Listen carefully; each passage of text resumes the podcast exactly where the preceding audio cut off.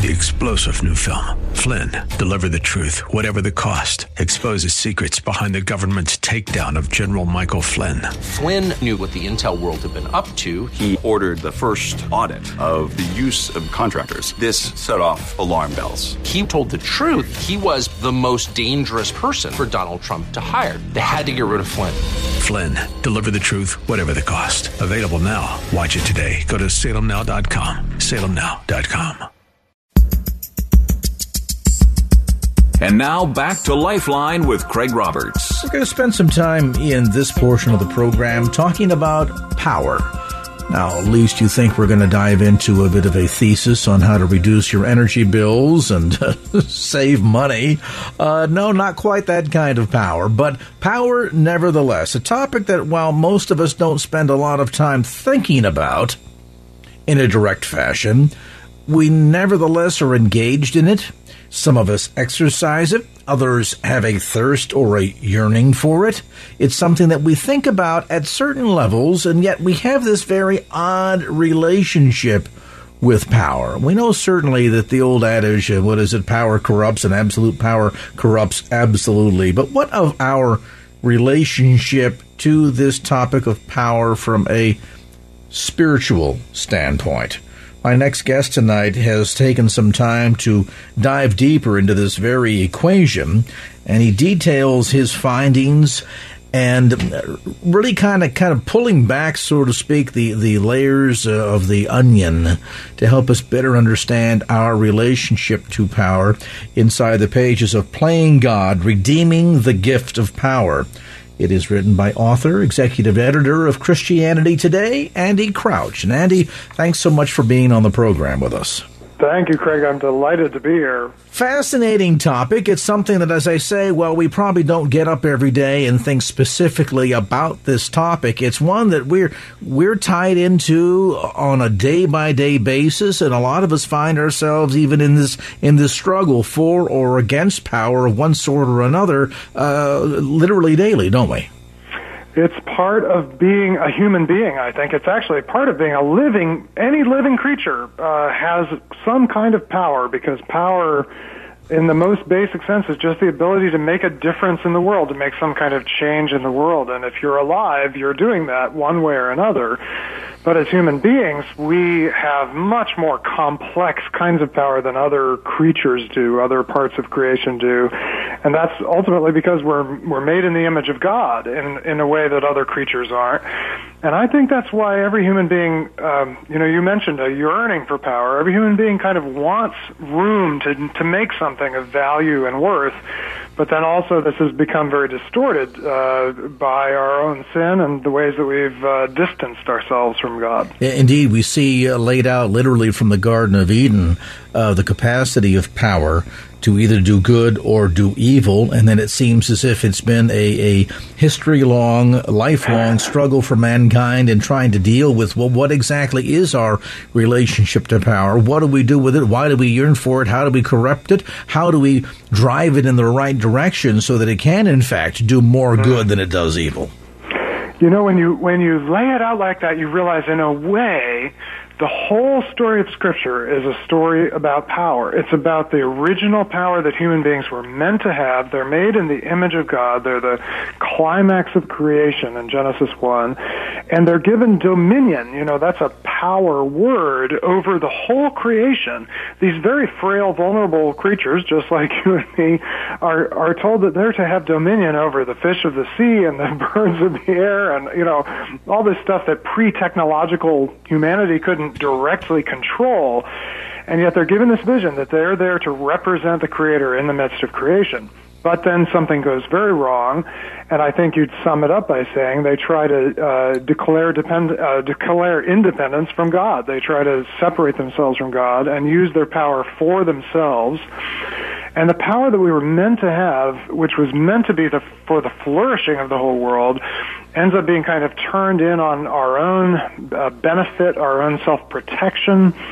And then the question becomes, how is God going to intervene to set this story right, and that in many ways is, is the story of the rest of the Bible. And it really is amazing, as you point out. I mean, literally in the opening chapter of Genesis, we see the first action of God, a display of his power as he engages in his creative power to bring about planet Earth. Then we see later on, once mankind is about the scene, uh, first an account of the power struggle between Lucifer and God himself, and then later on, man's power struggle as we engage in this battle in the Garden of Eden. Uh, Eden. And it seems as if this, this issue of kind of a, a power struggle with God or against God has kind of been a component from day one, hasn't it?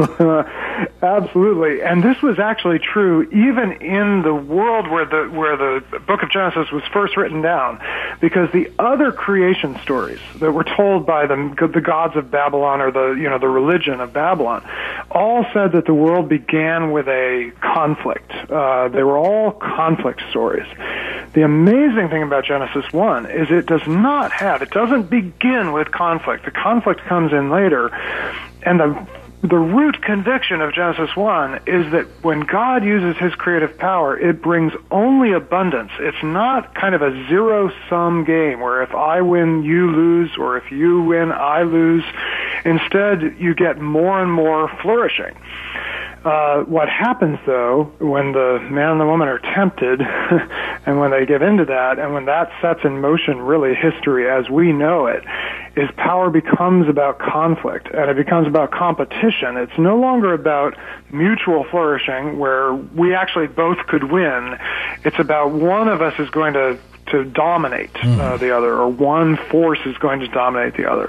And we start to believe that that's the realest form of power, that the, the most real power is the power that can make you do something you don't want to do, rather than the power that can call into being a world or new kinds of creativity, new kinds of culture uh, that actually benefits everyone. So what's fascinating about this then is we really get pulled into this topic, Andy, of power in relationship to whether it's being used for uh, malevolent purposes or, on the other hand, malevolent purposes that impacts every relationship that we have. I mean, it, certainly it, it- with God. I mean, sin is what better description of the power struggle Yeah. uh, that exists between mankind and God uh, than to see sin and and how that power fight's going on, and not just though on the vertical plane, but even on the horizontal plane in our relationships. I mean, uh, think of the young teenager who's rebelling against his parents, and all of a sudden there's this power struggle that we see that's being displayed there. E- even the friction between husband and wife and relationships at that level oftentimes are, are demonstrative of this fight over power. They really are about power, and, uh, and and I think that's because in many ways it's the most it's the most fundamental thing we're given to work with as human beings, either for good or for bad. Um, and so you do find it in every relationship, actually, every workplace, every church, every family, and and most of us, realistically, the place where most of us have the most power is in our family relationships, especially if we're parents. But even even uh, those of us who are parents know, children have tremendous power in their relationship with their parents. And and of course that's why so much of the Bible story is the story of families that either get it somewhat right, never entirely right, uh, and sometimes get it terribly wrong. Um, and you know, again, we often think, you know, when we think of power, I think we often think of you know politics or perhaps military power, and those are very real. But when I started to dive into this issue, I realized actually all of us confront these issues every single day. I confront it in my own home, not just when I'm out doing allegedly powerful things, but even in choosing how I relate to my wife and my children, my neighbors. It happens at every scale of human society. Well, even at, deeper than that, perhaps, Andy, is that the power struggle that goes on internally. I mean, look, for example, uh, Paul talked about, you know, Wow. I, spirit is willing, but the flesh is weak. I know to do good, and yet I do it not. Daily have to die unto the flesh. Don't we see demonstrated there, in that sense, an internal power struggle going on? Do we yield to God? Do we yield to the devil? Who's going to kind of get control here? I think that's an amazing observation. And what it always, I think, uh, for many people, the real question in life is not actually does God exist. I think most people know God exists. And Paul says even those who don't believe that sort of suppress the truth. They still know the truth. But the real question is, is God good? Hmm. and and especially if I serve God, well, does that mean I have to give up things I want? Does that mean I have to give up what's good? And the the root of of every abuse of power is the idea that that we can't both get something good. Either I and God, I can't God can't get what's you know good for God and good for me, or you and I, if we get locked in a power struggle, we start to believe either I win or you win. And when that enters into our relationship with God, we've basically believed the very thing the serpent says in Genesis uh, three, which is God's actually jealous of his power and he doesn't want you to have all of it, so you better eat that fruit so that you'll have what God doesn't want you to have. And that's the fundamental lie that God wants you to have something that would actually be good for you, but that God doesn't want you to have. And that's an amazing point that you make there because there is an aspect of this power that we define in the flesh. And I mean, we just bring up the topic. We think of power. It's the energy to drive to do something, to accomplish something. And we often think that well, the greatest display of power is when we're flexing our muscles to use power.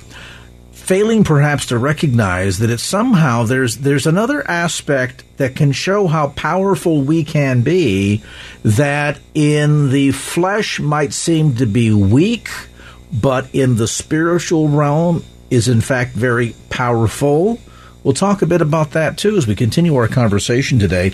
Andy Crouch on the line with us today. He, executive editor of Christianity Today and the author of a new book called Playing God Redeeming the Gift of Power. We'll come back to more of our conversation as Lifeline continues here on KFAX. And now back to Lifeline with Craig Roberts. Dissecting today in this edition of Lifeline all of the power struggles that we see at so many levels within our relationships, within our history, uh, really going back to the beginning of time tonight with Andy Crouch.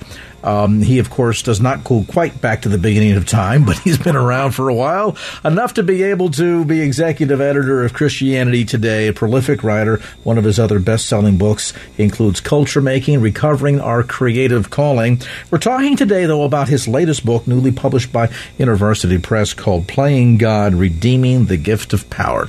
Interesting, Andy, when we talk about the ways in which sometimes power gets distorted, we always have that sense that power is about getting my way. Hmm. And if I just get my way, I'm somebody that's very powerful. And yet sometimes surrendering parts of ourselves, while perceived perhaps in the flesh to be weakness, actually can be quite powerful, can't it? Yes, and uh, you know it's amazing how often, you, how much time you spend in the first chapter of Genesis when you start thinking about this, because of course the first chapter of Genesis begins with God, the Creator, who we know as Christians is three persons, three in one, and there's that interesting moment in Genesis 1 where God actually says, let us make humankind. And that uh, Creator is already complete.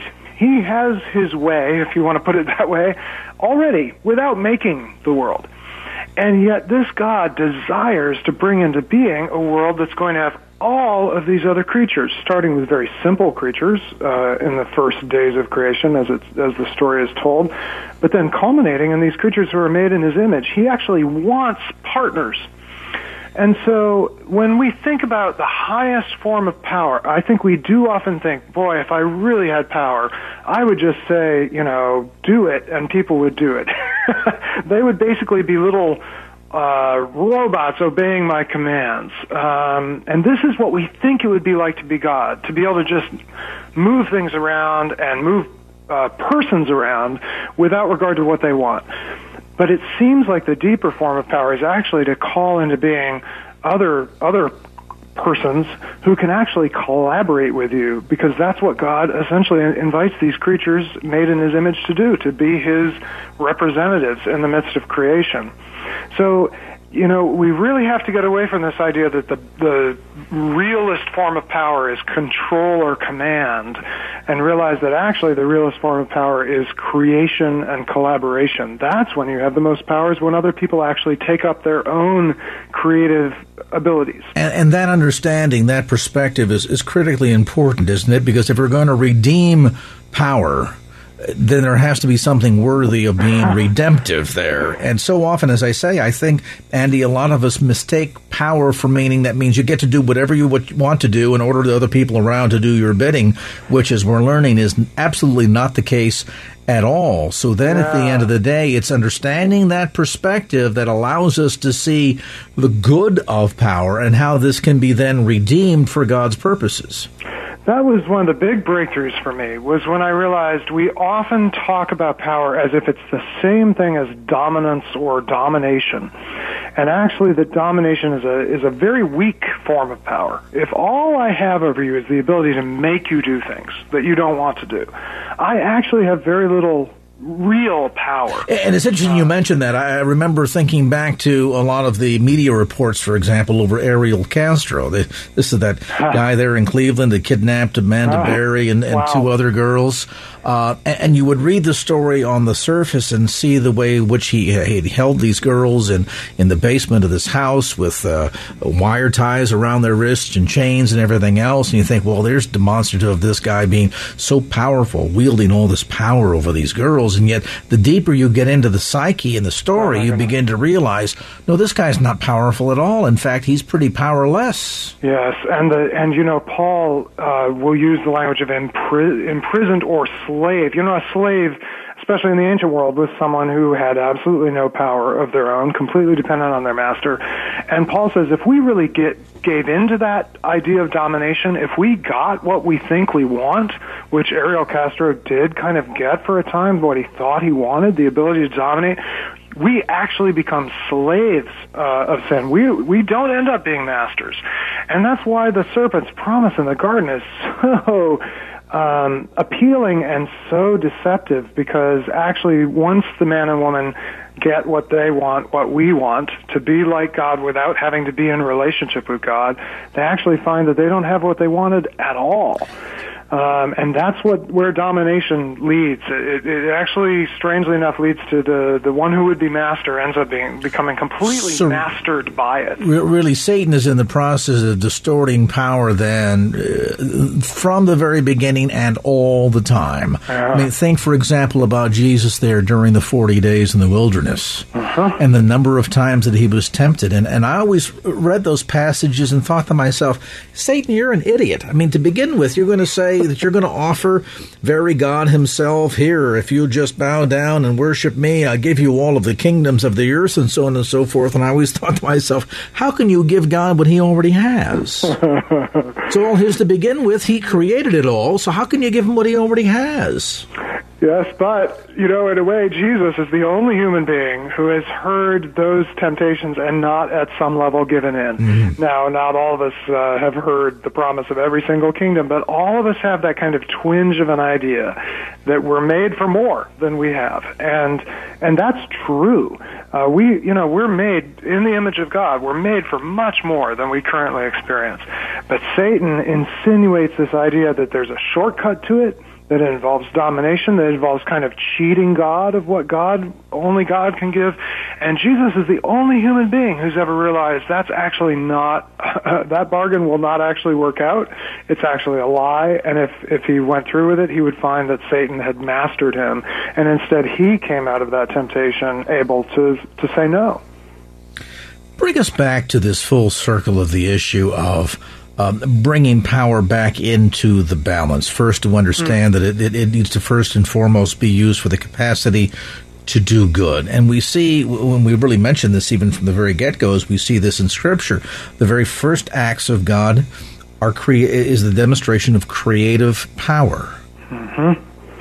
Yeah, so I think one question to ask is, you know, with whatever power I have today, you know, you mentioned I have a I have a title. I'm executive editor of a magazine called Christianity Today. Well, that's a position of power. So the question is, I think there's a couple questions. One is, who am I using that power for? And if the answer is I'm using it mostly for my own benefit, to uh, you know increase my own notoriety or fame or my own wealth or you know any number of things, then it's I'm probably going to end up using other people for my ends. But it might be possible to use even, you know, positions like that actually for others flourishing. And I think in the case of people who say own a business, so that it could be a small business or have a position like I do where you are in charge of some people, you you actually are given power not for your own flourishing, but for their flourishing. So one of the most important questions we can ask is who is flourishing because I have power? and if the answer is me and mine, that isn't very much like the true God. But if the answer is the people who actually are under my care are flourishing, they're becoming more of what they're meant to be. They're expressing their own power. They're getting to do things they, they wouldn't have gotten to do otherwise. Then I think we're on the path to a much better use of power. If you've just joined our conversation tonight, Andy Crouch is with us. He's the author of Playing God, Redeeming the Gift of Power. Now, when we come back after a quick timeout, we're going to go deeper into this topic, uh, how we can go about utilizing the creative and benevolent power that God has given to all of us um, in order to use it for His glory, to go deeper in our relationships, not with just with God on the uh, uh, the vertical plane, but with others on the horizontal plane as well, as Andy just referred to. We'll take a brief time out, come back to more of our conversation right after this. And now back to Lifeline with Craig Roberts. Well, as we're discovering in our conversation tonight with Andy Crouch, and certainly displayed throughout so much of Scripture, uh, power can be used in very many good ways. We think of creative power. We think of the power that has been given to us unto salvation through Christ's substitutionary work on the cross. Uh, and yet, as we see the good side, the good aspects of power, we also recognize there's a power struggle. There's a balance between power being good, used for good, or power being good, uh, used for evil. How do we go about harnessing, harnessing power for the use for good, for the glory of the kingdom, and learn how to become, I guess, ultimately, Andy Crouch, trustees of power. We're we're we're kind of entrusted to this. It's just what we do with it, huh? yes, that's right. And you know, the title of my book is "Playing God," and we usually say that like it's a bad thing, uh, and it is a really bad thing if you're not playing the true God. But the really the question is not whether you're playing God or not, it's which God are you playing. You're going to play some image. You're going to bear some image with your life. Your life will either reflect the image of a false God, the God of domination, the God who has to get his own way, or it will reflect the, the image of the true God, the God who, when things went so terribly wrong, was even willing to give up his own son uh, to bear pain rather than inflict pain. Um, so it really comes down to w- what you believe ultimate reality is about. And if you believe that, that the Christian gospel is true, it's going to change, I think, how you use the power you have and also who you use it for. You won't use it primarily for your own benefit and you will use it, especially, it seems to me, for those who are the, the most vulnerable, the least and the last and, and the lost that Jesus talked about so many times. Jesus kind of reorients our use of our power towards people who can never pay us back necessarily, who can't benefit us, but who our exercise of power can actually help them flourish. This is kind of a delicate dance, isn't it? Because we see, for example, um, examples of uh, servant leaders. These are individuals who, who have power, maybe within an organization that they can hire and they can fire, things of this sort, uh, and, and yet they wish to instead of putting that power to use to demonstrate how much power they have, rather mm. sharing it with others to, to empower them. It's interesting how uh, perhaps the, the, there's a, a, certain power of shared power, isn't there? Absolutely. And I think that's a, a wonderful model. And uh, in a way, you know, I think power really is, it's supposed to be used to serve. Um, that is to say, it's supposed to be used to help others flourish who would not have flourished if you didn't use your power. So if you have one of those positions, your responsibility is to make sure that other people flourish. And that's, in a way, the deepest, I think, sense of what serving well, is. Well, and we certainly see that, you know, throughout Scripture. I mean, for example, God is a righteous and holy God who created us, could have easily have said, well, my creation has offended me, and therefore I'm going to use my power to punish and abolish my creation. Instead, he used his power to bring about victory over death and sin through the work that his son did on the cross. It's amazing. And you know, as amazing as creation is, in some ways the new creation Paul talks about, which is the result of the, the giving of God and God's Son on the cross, is even more amazing. The new creation is just extraordinary that God reaches into this broken world and doesn't act simply to wipe things out or to control, even to command and control everything, but starts recreating right in the midst of it and ultimately is going to make everything new, it says in Revelation. That's real power. the ability to make all things new, to wipe tears from people's eyes, from everyone's eyes. Um, and we, of course, we only get a little taste of that uh, in our own lives. We're only given a tiny measure of that, and any more than we have would overwhelm us. But I do think we have access to that kind of recreating power, as well as the sort of original creativity that was human beings' birthright as image bearers. How do we start this process? In terms of, I think, probably just evaluating where we're at in this power struggle that we have Yeah. with God, and uh, th- of course that that then spills over into every other relationship. How do we go about ana- analyzing, Andy, the way we're using our power, either to good or to evil, and then learn how to rebalance it so that it becomes a, a redemption of power? I think that's a fantastic question, and you know, I would start with our uh, with our neighbor who we have seen, as James says. James says, you know, how can you love God who you haven't seen when you can't love your neighbor who you have seen? And we can sometimes be very clever about rationalizing our relationship with God, but our neighbor sees how we treat them. And I'm thinking maybe not so much our next door neighbor, though it could be that, but the people who are closest to us. I think the place to start is to ask very to create an environment where you can honestly ask and honestly hear how am I using whatever power I have? Um, and so husbands should ask this of their wives, uh, and wives should ask this of their husbands. It can start at home. It can happen in the workplace to say, you know, I have power in this position, perhaps, and asking the people who are affected by that, how am I doing? And making sure that they can a- answer honestly. Now that takes time, that takes building trust, but I think other people will, the other thing that happens, most of us don't think we have very much power. But when you ask other people, what are some of my gifts? What are areas where when I do this, it really creates things? They will, they'll give you insight into the power you actually have, even if you don't have a title that seems like it has a lot of power or a position that seems like it has a lot of power. Now, let's talk then about relationship to bringing that power balance back in our in our relationship with God. So then I, so once we've started to uh, hear from our neighbors how we're doing, I I think there's a huge place for you know what often the Christian tradition is called the spiritual disciplines, because the spiritual disciplines actually put us in a very powerless place. When I fast, or when I am silent, or when I pray alone, there's no one to impress.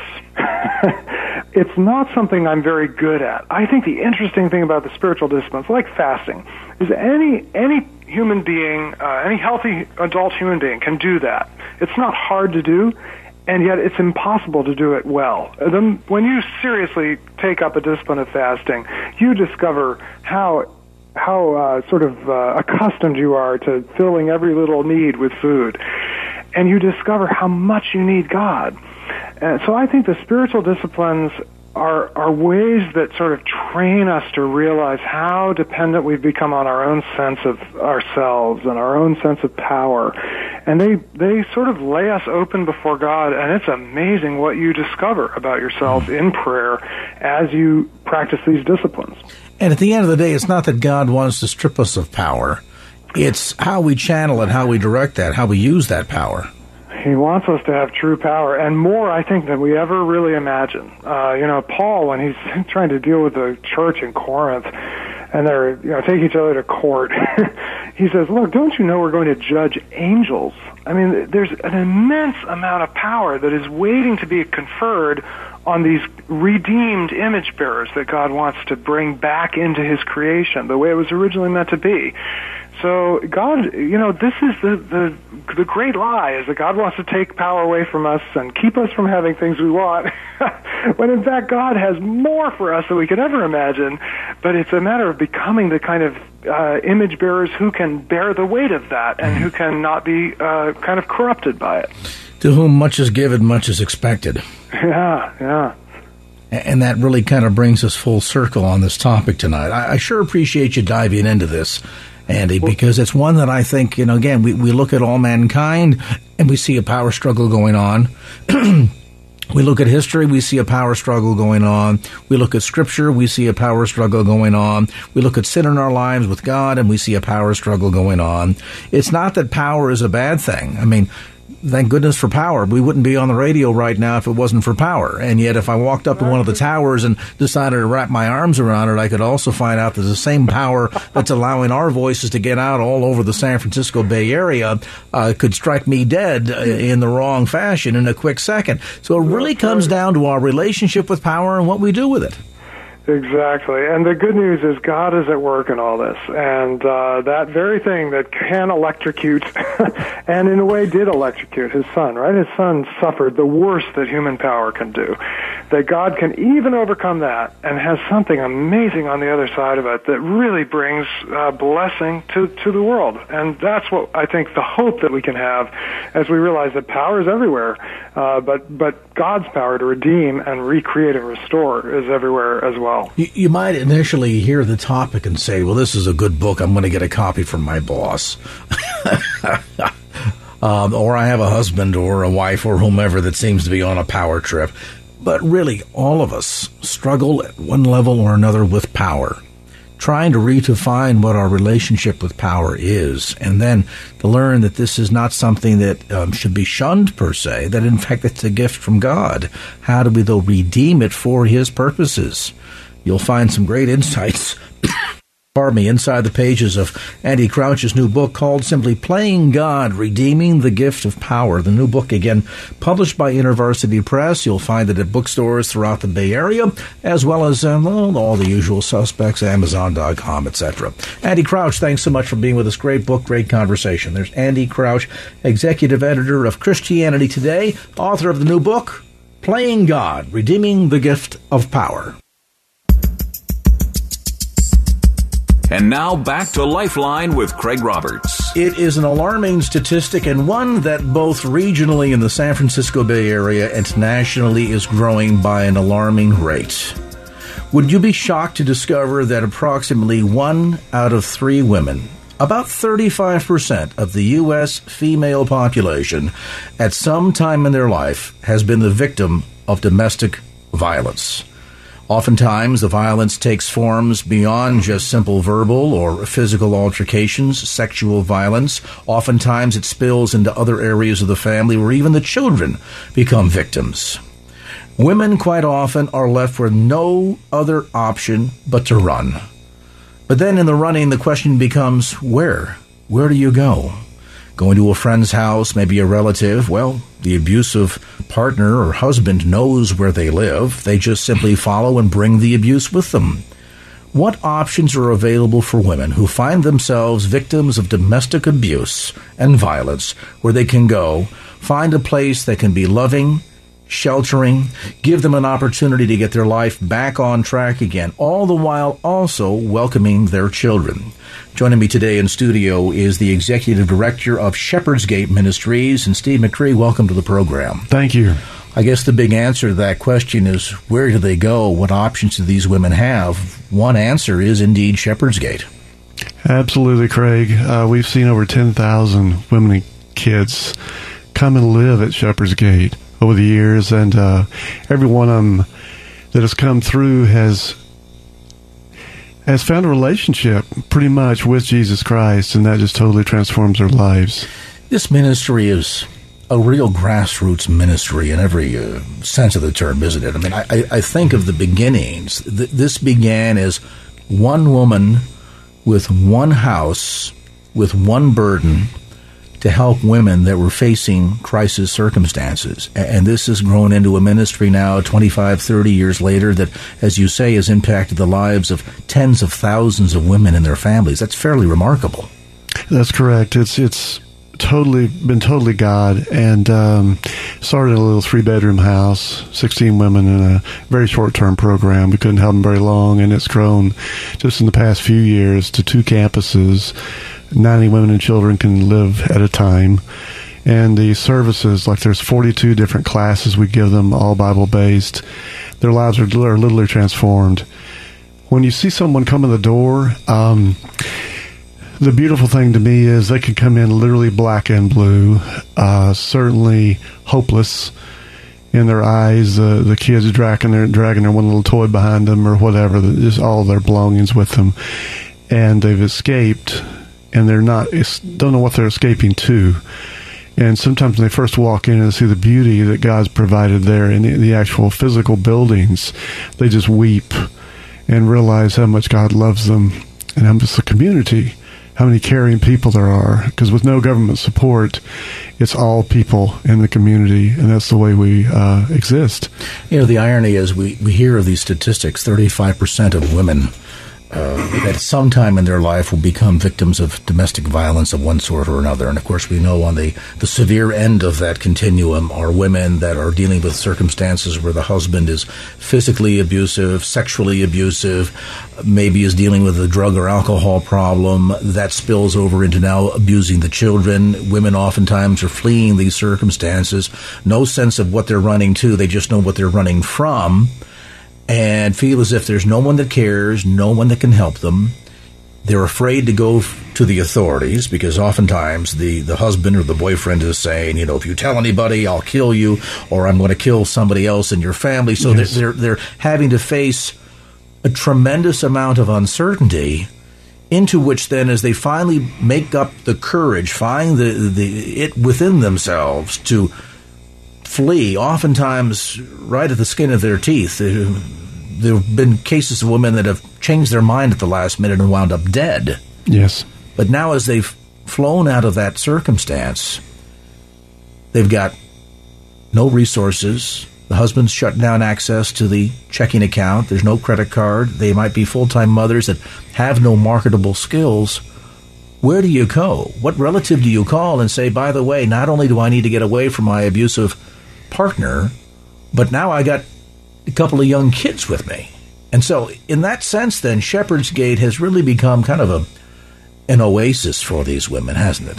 Absolutely. With the intensive programs and with the love of God, uh, again, they get everything they need to rebuild their lives for them and their kids. And then also uh, stops the cycle of abuse. And you're talking about the abuse, it can happen. Shepherd's Gate really takes in women and kids that are homeless for any reason. Much of that is domestic violence. Uh, one form of abuse is abandonment. One gal came in with five kids because her husband had taken the bank account, everything they owned, and she's on the streets. And within two months, uh, her life was completely turned around. She didn't know Christ when she came in, neither did her children. One by one, they found the Lord, and their dis- their um, entire demeanor changed so much. She knew there must be a, really a God for their kids to change that much. Yeah, she had a house and a job within three months of coming to us. So they're not only rescued from often very dangerous circumstances, they're given a sense of hope.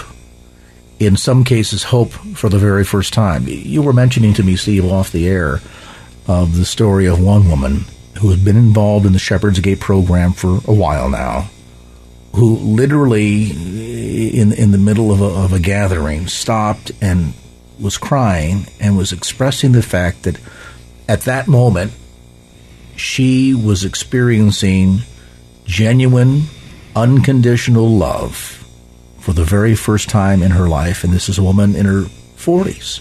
Yes, she's about 45 years old and just began bawling during our, actually yesterday's Bible study. Wow. My wife and I were giving, and she just said it's the first time I've ever had love, experienced love from anyone, much less to understand that God loves me. And she said, You know, it's the first time I've ever been happy in my life, and it's the first time I've ever loved myself. Mm there's something different about the approach that Shepherd's Gate takes. I mean, there are plenty of women's shelters. We know about them. You can go online and you can find a whole list of them in the San Francisco Bay Area. You can go to the Yellow Pages and find them. finding a shelter is one thing. Finding home, finding family, is something entirely different. As you look at the programs and services offered by Shepherd's Gate, distill down, if you would, Steve, for our listeners, what's the one single difference about Shepherd's Gate from any of the other secular programs that are out there? It is saturated with the love of God and the Word of God, and they learn that they um, have a Creator who has a purpose for their life. Uh, our belief is that most of the women that come through our doors had a call in their life, a purpose to fulfill by God, and that the enemy tried to take them out. And when they learn that they were created for a purpose and have a purpose, then we wrap, as I said before, about 42 different types of classes and programs, anything from job interviewing to parenting skills to budgeting, in with all the biblical principles they learn and the relationships that they, they gain. It changes their life. Totally. It stops the cycle, as you mentioned. Stops the cycle, totally. It gives them a brand new start. It Four generations. Them- we've got one lady came in and there's four generations in her family that were all touched by Shepherd's Gate. Wow. One young man was with us when he was five years old. He's now in his late 20s and is a pastor. And his brother was also with us when he was three years old. He and his wife now started a Christian camp up in the Sierras. So it's just beautiful to see generational change. And, and it demonstrates the power of the impact of changed lives through Jesus Christ it also demonstrates this ongoing sense that as much as the beginning days with Alice Ann that were part of this grassroots burden to do something, that that sense of grassroots community involvement continues to this day. People come, they volunteer, they conduct Bible studies with the women, training classes. You have churches that come in and volunteer, individuals that donate and support the ministry financially and prayerfully and, and by other ways. So I guess in a real sense that the original family feeling that was so much of what Shepherd Gate was about in the beginning has continued on to this day, and that with the component of the life changing power of Jesus Christ is really has been the then the, the driving force of what's allowed this ministry to impact so many lives. We do try to keep it home. The buildings are structured to be they're they're very large houses. They're eleven bedrooms, but they are their homes, and so the women feel uh, security there. They don't feel like they're in an institution. Uh, certainly not in a shelter. They feel like they're home. And even the kids, um, instead of being ashamed to say they're going to the shelter on Portola, they say, I live in that big mansion on Portola. And they're proud to tell the other kids at school that.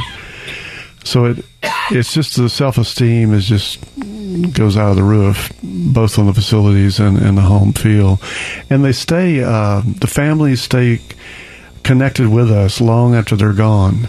They come back and volunteers. We have many of them that we hire as employees, both at our thrift stores, and they also become um, house moms and work on the campus and help ladies that were in the same condition they were. So the impact is not only widespread, multi generational, long lasting. In fact, I, at the core, we could say the impact is eternal. Good. Yes, it is. Yeah, from a spiritual standpoint.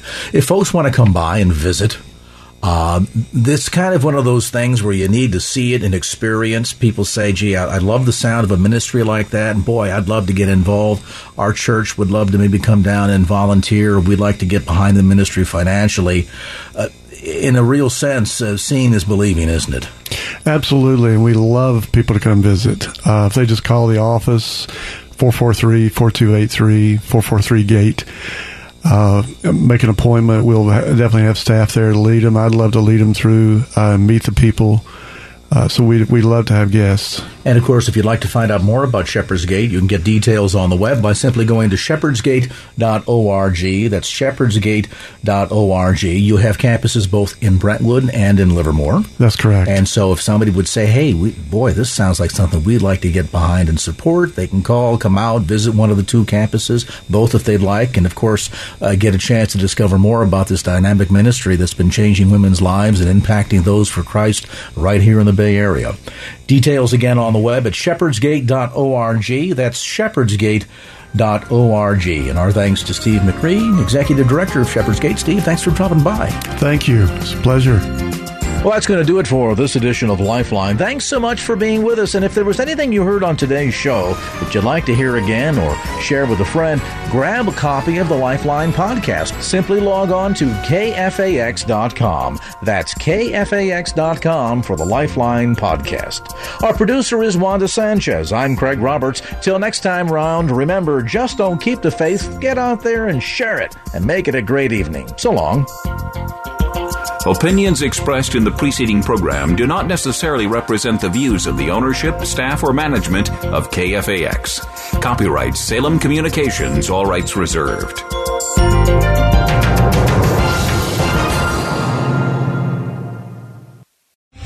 Three star general Michael J. Flynn, head of the Pentagon Intelligence Agency, knew all the government's dirty secrets. He was one of the most respected generals in the military. Flynn knew what the intel world had been up to. He understood its funding. He ordered the first audit of the use of contractors. This set off alarm bells.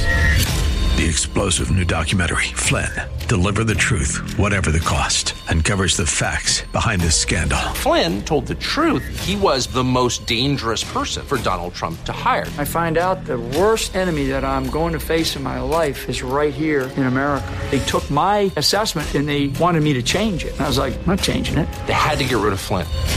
With in depth interviews, archival footage, and never before seen personal records of the man behind the headlines. I just felt like I was drowning. Flynn, deliver the truth, whatever the cost. Available now. Watch it today. Go to salemnow.com. Salemnow.com.